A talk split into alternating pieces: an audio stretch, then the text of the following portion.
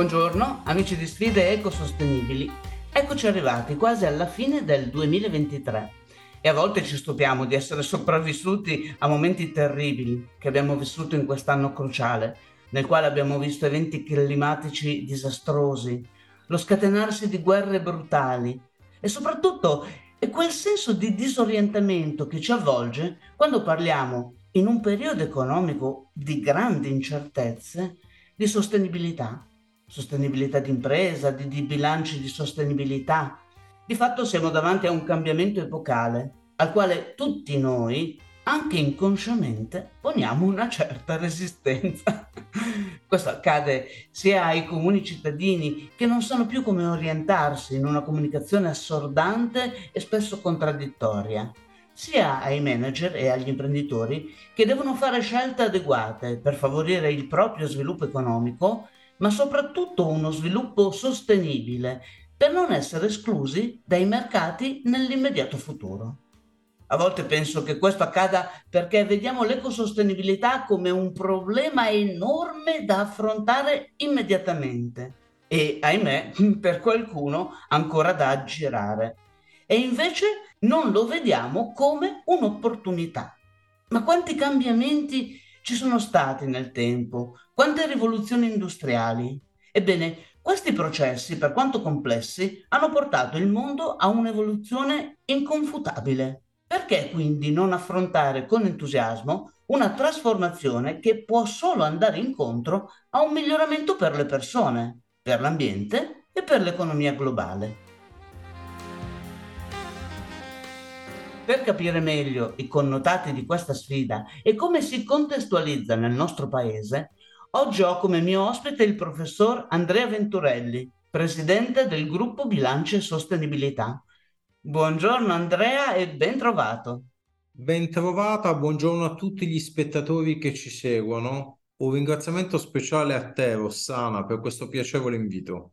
Partiamo dall'inizio, Andrea. Questo cambiamento in realtà non è poi così lontano dal pensiero di alcuni importanti economisti italiani del Novecento che guardavano il fare impresa con una certa lungimiranza. Assolutamente sì. Questa trasformazione ormai in atto eh, ci porta a riconsiderare con forza e attualità la funzione sociale dell'azienda e in particolare l'attualità del pensiero dei maestri dell'economia aziendale, partendo proprio da Gino Zappa, fondatore dell'economia aziendale, colui che potremmo dire ha elevato per la prima volta a scienza l'economia aziendale con la sua famosa polluzione in occasione dell'inaugurazione dell'anno accademico 1926-27 del Regio Istituto Superiore di Scienze Economiche e Commerciali di Venezia per arrivare poi ai suoi allievi diretti, penso ad Onida o ad altri allievi quali a mero titolo esemplificativo Masini, Amaduzzi, Cassandro. Da tutti questi maestri emerge con chiarezza l'importante funzione sociale che l'azienda svolge nel contesto in cui opera. Qual è questa funzione? Beh, quella certamente di rispondere alle istanze e alle sollecitazioni provenienti dall'esterno, compatibilmente con le esigenze interne degli attori aziendali, creando ricchezza durevolmente e distribuendola in modo equo tra tutti coloro che hanno contribuito a produrla, coniugando quindi questo processo di condivisione alla salvaguardia dei fa- valori fondamentali della persona umana e dell'ambiente circostante. A questo pillar, a questo pilastro della funzione sociale di impresa vanno pertanto ad aggiungersi altri concetti fondamentali dell'economia aziendale. Ne cito almeno tre. La prospettiva di lungo periodo, Amaduzzi, ad esempio, nel 1963 scriveva l'azienda ha bisogno di tempo per produrre i suoi effetti.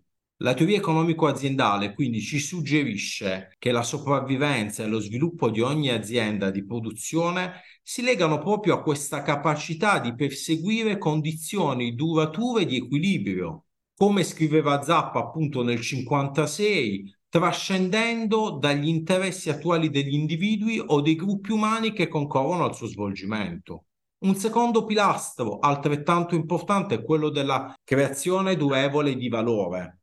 Al classico obiettivo ma- della massimizzazione del profitto, infatti, l'economia aziendale contrappone una sorta di modello di creazione durevole di valore, il che equivale a dire sostanzialmente che la massimizzazione del valore nel lungo termine consente di conciliare le aspettative sia degli shareholder, ovvero degli azionisti, che quelle degli stakeholder, fornitori, clienti, dipendenti e così via.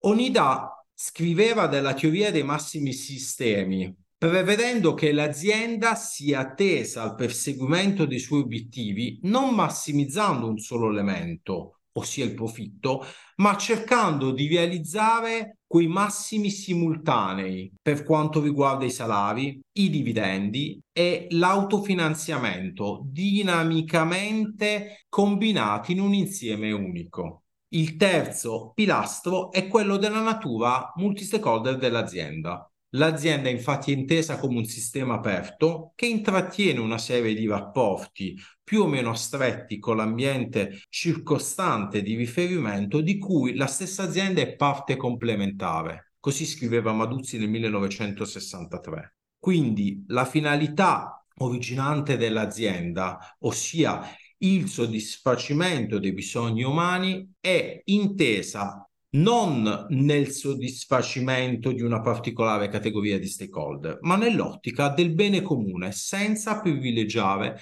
alcuna categoria di stakeholder. Questo viene fuori dal contributo di Massini nel 1958.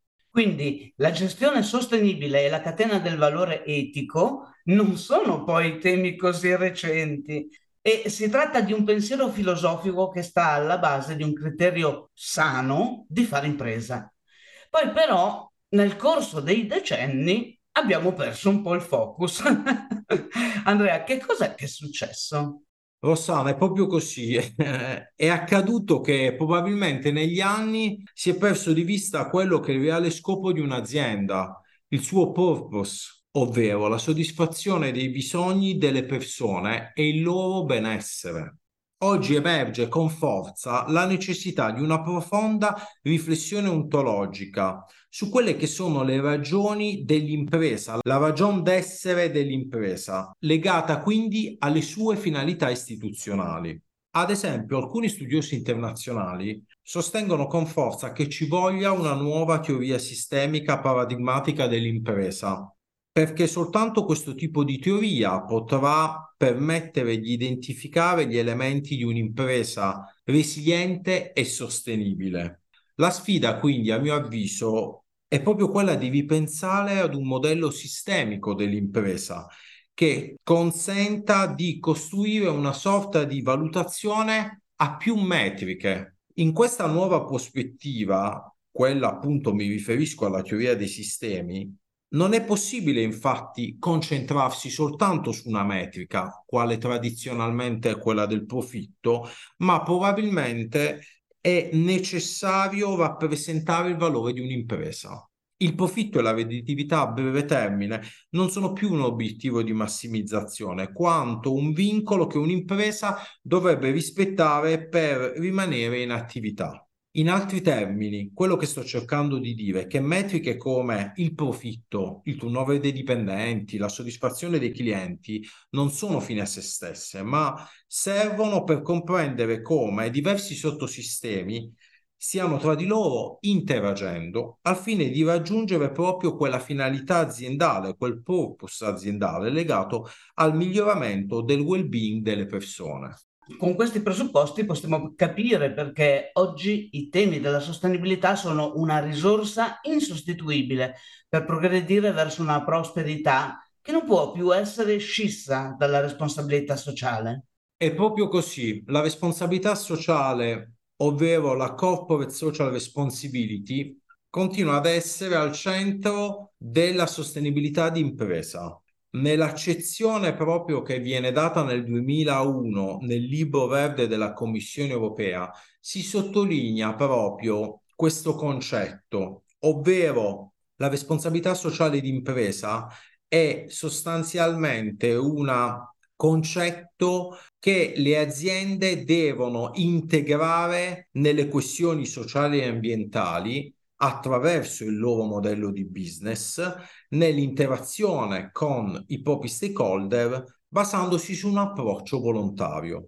Ed è proprio intorno a questo approccio volontario che dal mio punto di vista si gioca la partita delle piccole e medie imprese, perché la PMI può rivestire un ruolo fondamentale attraverso un approccio volontario proprio nel processo di transizione verso gli ESG. In che qualità? Beh, certamente nella qualità di agenti economici che, seppur coinvolti nella catena di fornitura, nella distribuzione del valore, come ad esempio nella relazione con gli enti di interesse pubblico, ovvero le aziende di grandi dimensioni, non possono perdere di vista la propria identità, il purpose di cui parlavamo, la propria funzione sociale di istituto la scelta del legislatore europeo quindi di escludere dall'ambito di applicazione della direttiva europea sulle informazioni di sostenibilità le PMI non quotate rappresenta dal mio punto di vista un'occasione imperdibile per implementare attraverso la volontarietà proprio questo approccio alla sostenibilità di tipo differenziato, identitario, fondato sulla volontà e non sull'obbligo del farlo, come invece avviene ad esempio per le aziende di grandi dimensioni, ovvero gli enti di interesse pubblico. Questo ovviamente non significa che l'adozione degli standard di rendicontazione per una PMI rappresenti un problema, tutt'altro rappresenta un'occasione dal mio punto di vista per implementare un processo di cambiamento organizzativo. Da questo punto di vista, infatti, voglio richiamare l'attenzione degli spettatori sulla struttura dello standard ISRS numero 2, quello che riguarda le informazioni generali, che è stato pubblicato il 31 luglio 2023 dalla Commissione europea grazie al supporto dell'EFRAG. L'EFRAG è l'organizzazione che sta supportando la Commissione europea nella redazione di questi standard. Ebbene, All'interno di questo documento si segnala l'importanza di aspetti che riguardano la governance, la strategia, la gestione degli impatti, dei rischi e delle opportunità e le metriche e gli obiettivi. Questo quindi è un percorso obbligato da seguire per qualsivoglia tipologia di aziende, di grandi ma anche di piccole dimensioni, compatibilmente è chiaro con le risorse finanziarie ed organizzative di cui un'azienda dispone. L'EFRAG parla di approccio proporzionale proprio per differenziare l'effort da una grande impresa ad una piccola impresa. È evidente però che la strada è tracciata ed una PMI che intende fare questo difficilmente può incorrere in quelli che sono definiti fenomeni di decoupling, no? di disaccoppiamento. Mi riferisco a quelle condotte pratiche di greenwashing, di social washing, di SDG washing a cui si fa costantemente riferimento. Beh, io lo dico sempre, essere sostenibili è una grande opportunità per ottimizzare il proprio processo produttivo, migliorare la reputazione ed essere parte del cambiamento. Dunque il tema non è aspettare trepidanti, oddio, arriverà l'obbligatorietà e mo ci tocca. Al contrario, partire sin da ora con un processo innovativo attraverso il quale tutte le aziende in qualunque settore godono di benefici a 360 gradi. E questo vale anche e forse ancora di più, come dicevi tu, per le piccole e medie imprese. È proprio così, uh, perché come dicevo prima, i benefici per una PMI possono essere molteplici e non vanno soltanto nella direzione, come qualcuno dice, del miglioramento dei rating bancari oppure della, della maggiore partecipazione alle catene di fornitura del valore delle imprese di grandi dimensioni, ma riguardano diversi benefici, partendo dalla reputazione aziendale, al miglioramento dei rapporti con la pubblica amministrazione per arrivare all'attrazione dei talenti, all'internazionalizzazione, alla gestione dei rischi anche di tipo ESG e alla collaborazione con altre piccole e medie imprese o grandi imprese nel segno della sostenibilità.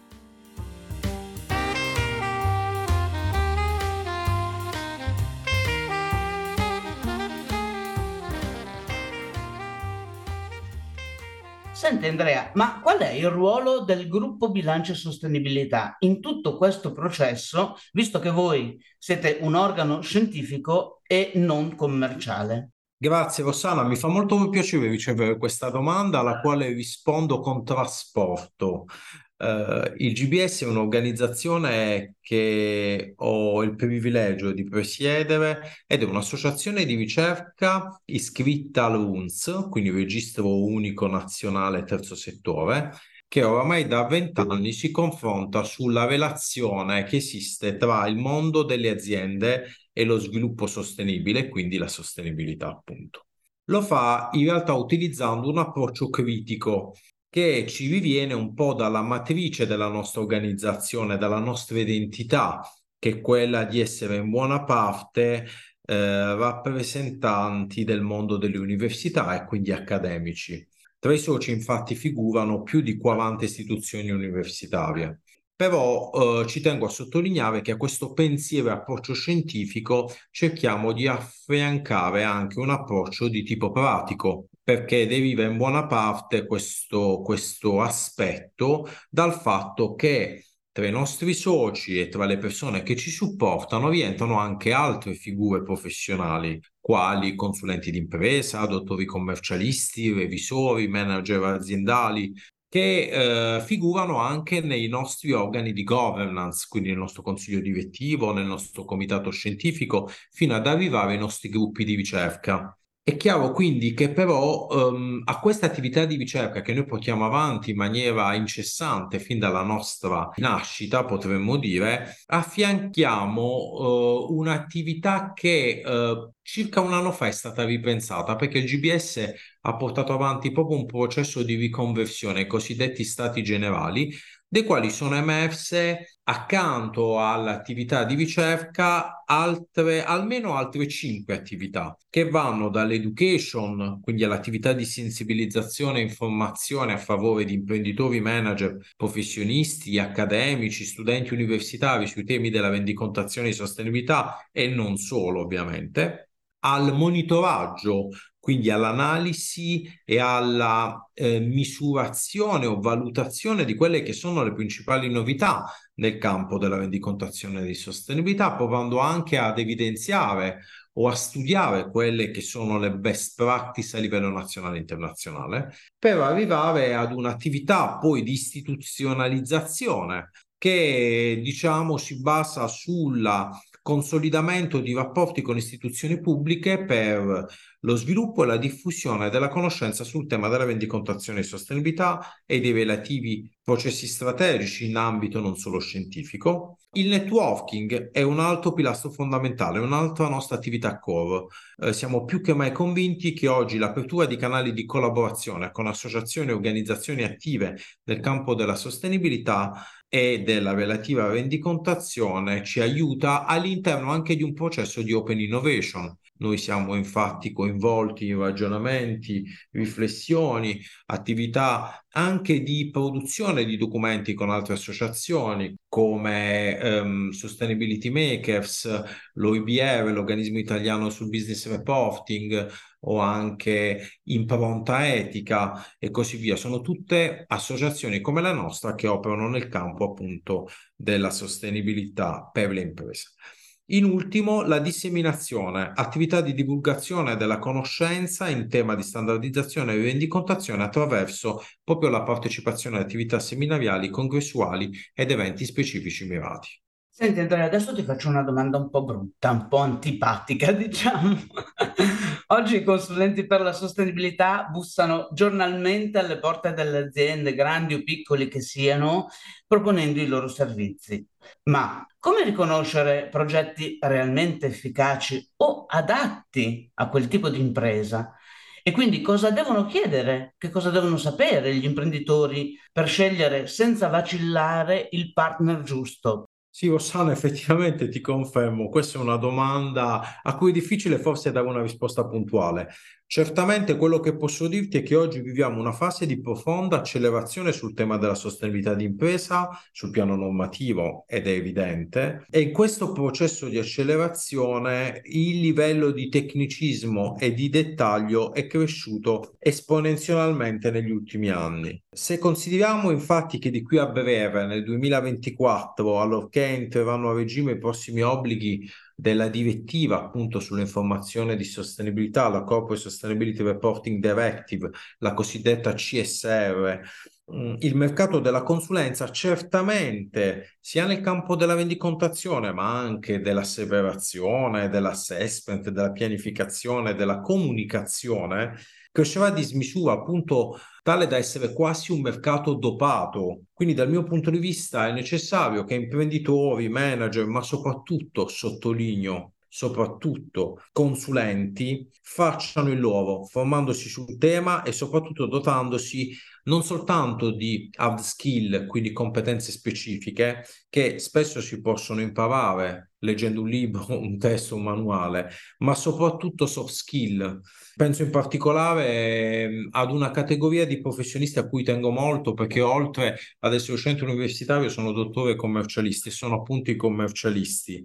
Come GBS noi svolgiamo un'attività diciamo, di affiancamento e di advisory al Consiglio nazionale dei dottori commercialisti e in questo momento straordinario appunto di convergenza verso la sostenibilità sento a livello personale ma un po' tutta la nostra associazione una responsabilità che è quella di favorire questo processo di transizione di questa categoria professionale, ma in generale dei consulenti d'impresa, cercando di introdurre un cambiamento di approccio, un cambiamento di mindset, proprio perché soltanto questo cambiamento poi ti consente di andare nelle aziende e introdurre un cambiamento organizzativo. Quindi è necessario che questi consulenti si dotino di nuove skill, qualcuno parla di soft skill, penso alla gestione dei tempi, alla capacità di ascolto, al pensiero critico, all'approccio multidisciplinare che spesso sono competenze che si imparano soltanto sul campo e a cui è necessario poi aggiungere un bagaglio anche una formazione di carattere, diciamo, eh, multidisciplinare. Beh, Credo che le parole del professor Venturelli siano state di grande aiuto per tutti per comprendere meglio le opportunità che la transizione verso la sostenibilità offre a imprese, cittadini e in generale alla comunità. Perché è proprio la comunità il soggetto centrale. In ognuno dei temi che abbiamo affrontato possiamo capire che il cambio di paradigma è pensarsi come una sola entità, mettendo in primo luogo il bene comune. Questo non cambia la quantità dei benefici economici, ma rivoluziona il modo per ottenerli nel rispetto, parola assai desueta, dell'ecosistema che ci sostiene. Grazie professor Venturelli, grazie Andrea per questo incontro, per i preziosi contenuti e per averci dedicato il tuo tempo. Ringrazio voi per l'opportunità, in particolare te Rossana per avermi dato la possibilità di dare un piccolo contributo al tema portando più che il mio punto di vista quello del GBS, associazione che vorrei gli spettatori conoscessero meglio, magari seguendoci sul nostro sito web, sui nostri canali social, LinkedIn su tutti e a breve sui podcast che faremo con te, di cui ne sono particolarmente felice. Un saluto a tutti gli ascoltatori. E noi Cari amici di Sfide Ecosostenibili, come sempre, ci sentiamo alla prossima puntata. Ciao!